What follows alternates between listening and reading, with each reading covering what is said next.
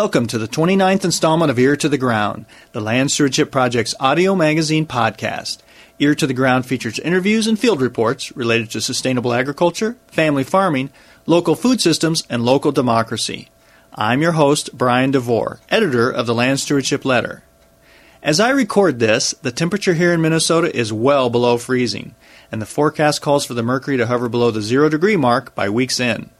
But in the western Minnesota town of Milan, an 18 by 24 foot island of summer is confounding the weather forecast by producing fresh, green vegetables for 15 families. Carol Ford and Chuck Weibel have developed a passive solar greenhouse on the site of an old garage.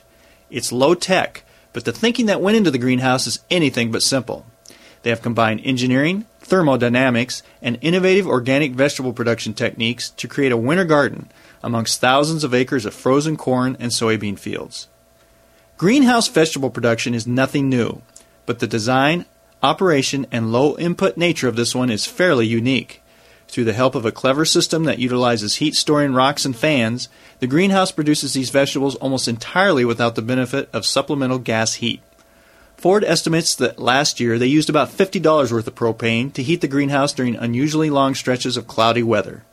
The greenhouse also grows vegetables without artificial lighting. Ford and Weibel are in the second season as a winter community supported agriculture operation. Like a traditional CSA operation, Garden Goddess, as our operation is called, sells subscriptions to consumers. In return, they provide a weekly delivery of fresh, organic produce. But that's where the similarities end. Garden Goddess is starting its season in the fall, just as most other vegetable operations are shutting down for the year. They started the Winter CSA after taking the Land Stewardship Project's Farm Beginnings course. Through the course, the gardeners learned how to research and create the kinds of information networks needed to develop an enterprise that is breaking new ground. They also learned how to create a business plan that would make it possible for a completely off the wall proposal to be taken seriously by lenders. On a recent winter night, with prairie winds blowing in more snow, Ford gave me a tour of the Garden Goddess greenhouse. Well, here we are. Um, we're in western Minnesota. We're in Milan, and uh, we're at Carol Ford's greenhouse here. I guess this is called what we call a, a cold greenhouse rather than a hot greenhouse. It's about 20 degrees. We're in um, uh, uh, getting towards the middle of January, towards the end of January, actually. It's snowing tonight. We're inside this place, and even though we don't have a heater going, it's 50 degrees inside here. And so, Carol, maybe you could describe a little bit why I'm not looking at a bunch of dead, frozen greens here, but I'm actually looking at line after line of beautiful greens that are just doing fabulous here in the middle of winter. Well, it's magic, Brian. That's Oh, what it okay. is. Um, actually, it's a lot of research. We decided to put the best um, components that we learned about for a passive solar greenhouse into this structure. So it has, from the ground up, um, it's got a four foot uh, block foundation with, you know, the blue stiff uh, insulating foam on the inside of that. That goes down four feet. Um, that bottom two feet of that excavated stuff is rock. And it has um, perforated tile that runs through it. And then above that is the soil. Now, that perforated tile is connected to pipe that goes up to the peak of the greenhouse. And when the, that peak area gets to 70 degrees, there are fans that kick in. So it sucks that warm peak air that would otherwise be wasted down into that rock bed below the soil. And it helps keep the soil warmer. This soil never freezes. In fact, it never gets below 50 degrees, the soil. And also the back of the greenhouse, the, the north wall, and half of the sides on the east and west are heavily insulated and solid. And the front part is um, twin wall polycarbonate, and it's made. And my husband Chuck could tell you the degree angle of It's quite an Of it. angle got. yeah, it's it's made for midwinter uh-huh. to allow the maximum amount of sun in based on the angle of the sun at that time of year. So we get the most sun when we need it the most. Mm-hmm. We also have some water barrels that are along the back wall. They gather warmth during the day and then slowly release it at night. They help moderate the temperature in here as well. And as a backup, if it ever gets down below 40 degrees, we have a little propane heater that kicks in. Now, where uh, to, to the typical person who's familiar with a greenhouse, the way that this differs is maybe your typical what you would call a warm greenhouse is you're actually trying to warm that air as much as possible, whereas you're relying on warming the soil and then letting the you, physics take place or, or whatever you call it, where and having the air Yeah. rise. And so that's the main difference that we're looking at, I guess, is you're that you feel that's more efficient to warm that soil rather than just trying to warm a huge big area full of air.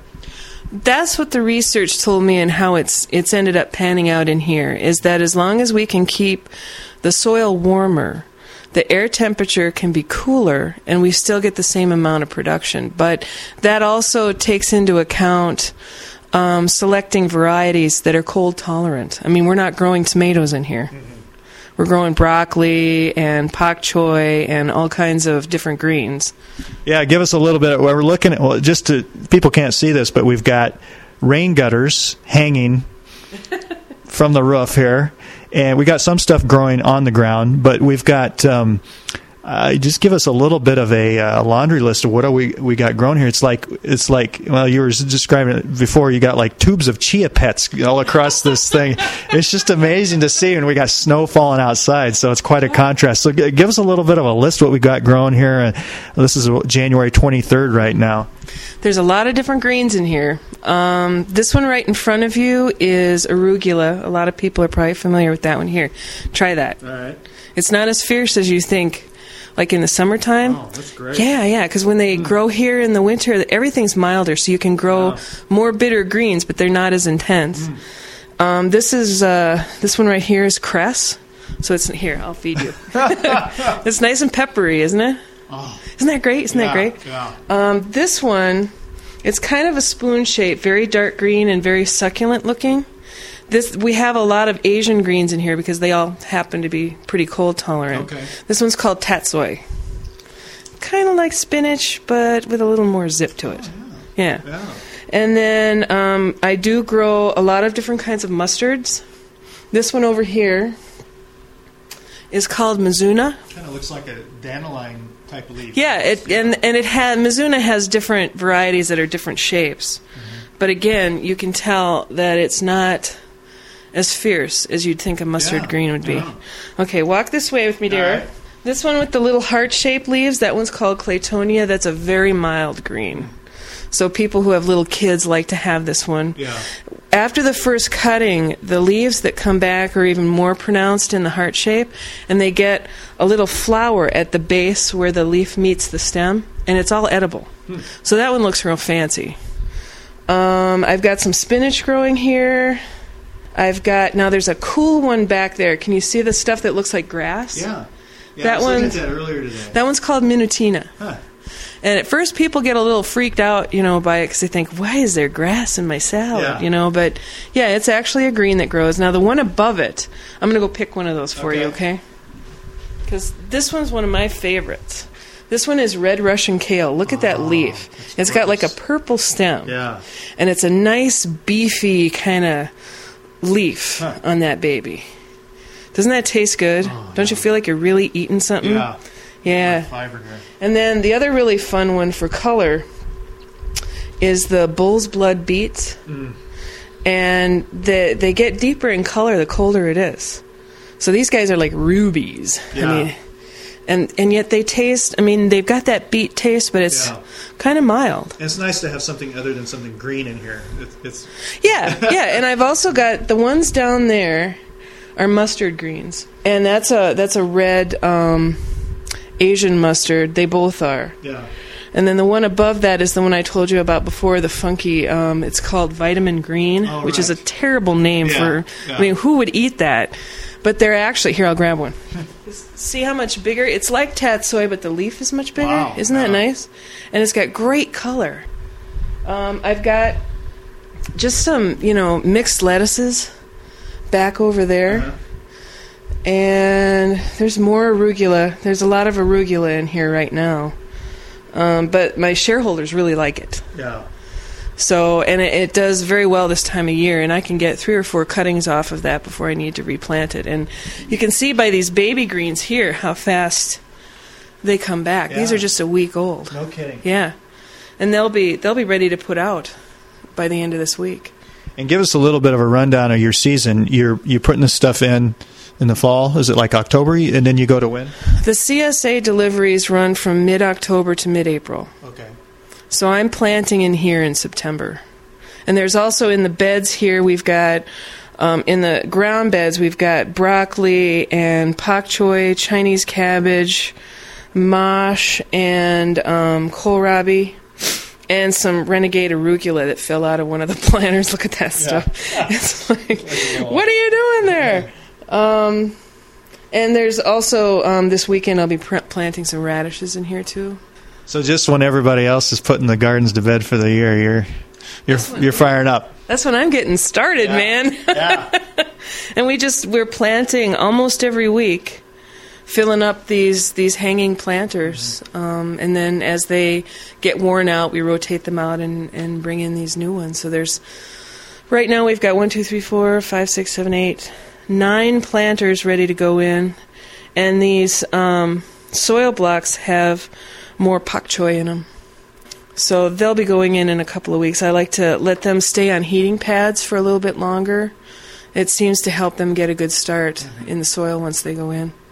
Um, we had talked a little bit earlier about how this is really a unique system. You had to do a lot of research, and you, your partner Chuck did a lot of research. He had a lot of books on solar stuff from the 70s, but also it's new technology, and you kind of had to uh, plow your own path uh, in, in making this system here. And it, what you're hoping is to maybe make make this a model that other people could replicate. Could you talk a little bit about that? What, what you're trying to hope to do uh, with this, maybe a little bit in the future?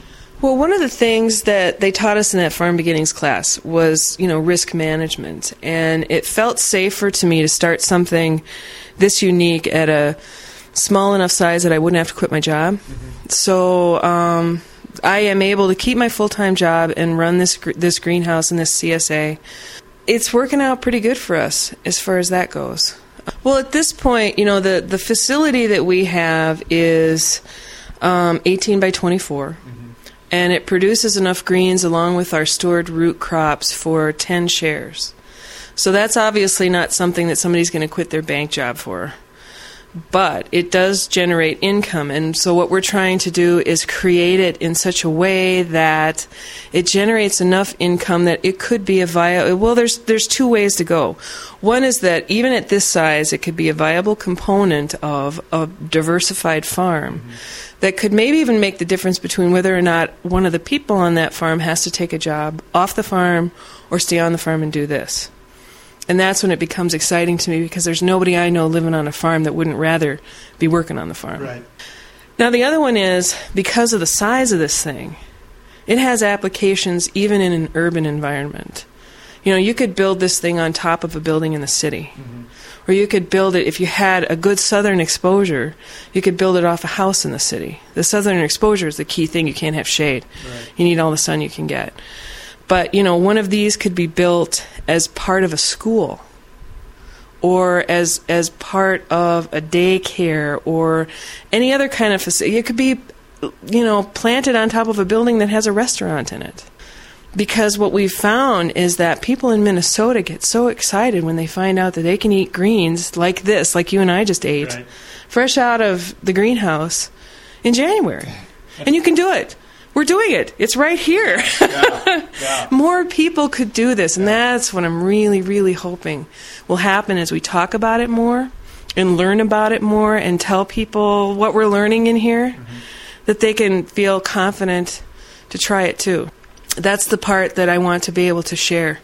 What's so? What's the coldest it's ever been uh, outside, and, and you've still been able to produce in here?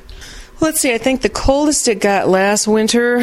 Um, at one point, it was about ten below.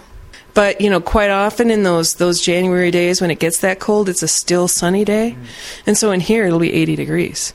And let me tell you, you grab yourself an iced tea and your summer hat and your t-shirt and you come out and sit in the greenhouse and it's all worth it on that day. The whole thing. It's a real perk. Yeah, yeah, real perk of the job there. Yeah. well i came in here earlier with chuck and it was i suppose around 24 degrees. It was partly cloudy out. Walked in here and it was 82 degrees. And man it felt good it was hard to leave, wasn't it? it, it, it was a shock to leave again yeah. into that brisk wind. yeah, and it's so nice and humid in here yeah. too. You know, yeah. so you just your skin just sucks it up because it feels good.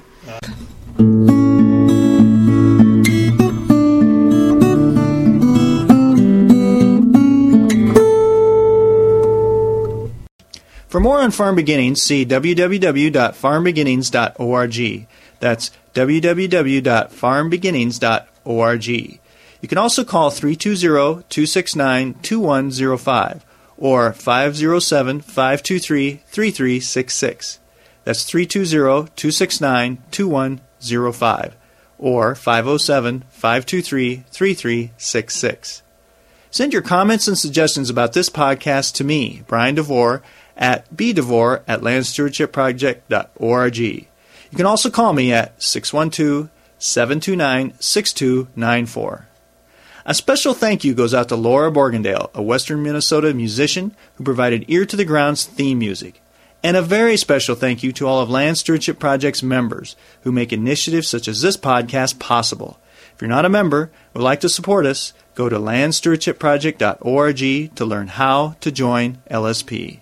Thanks for listening.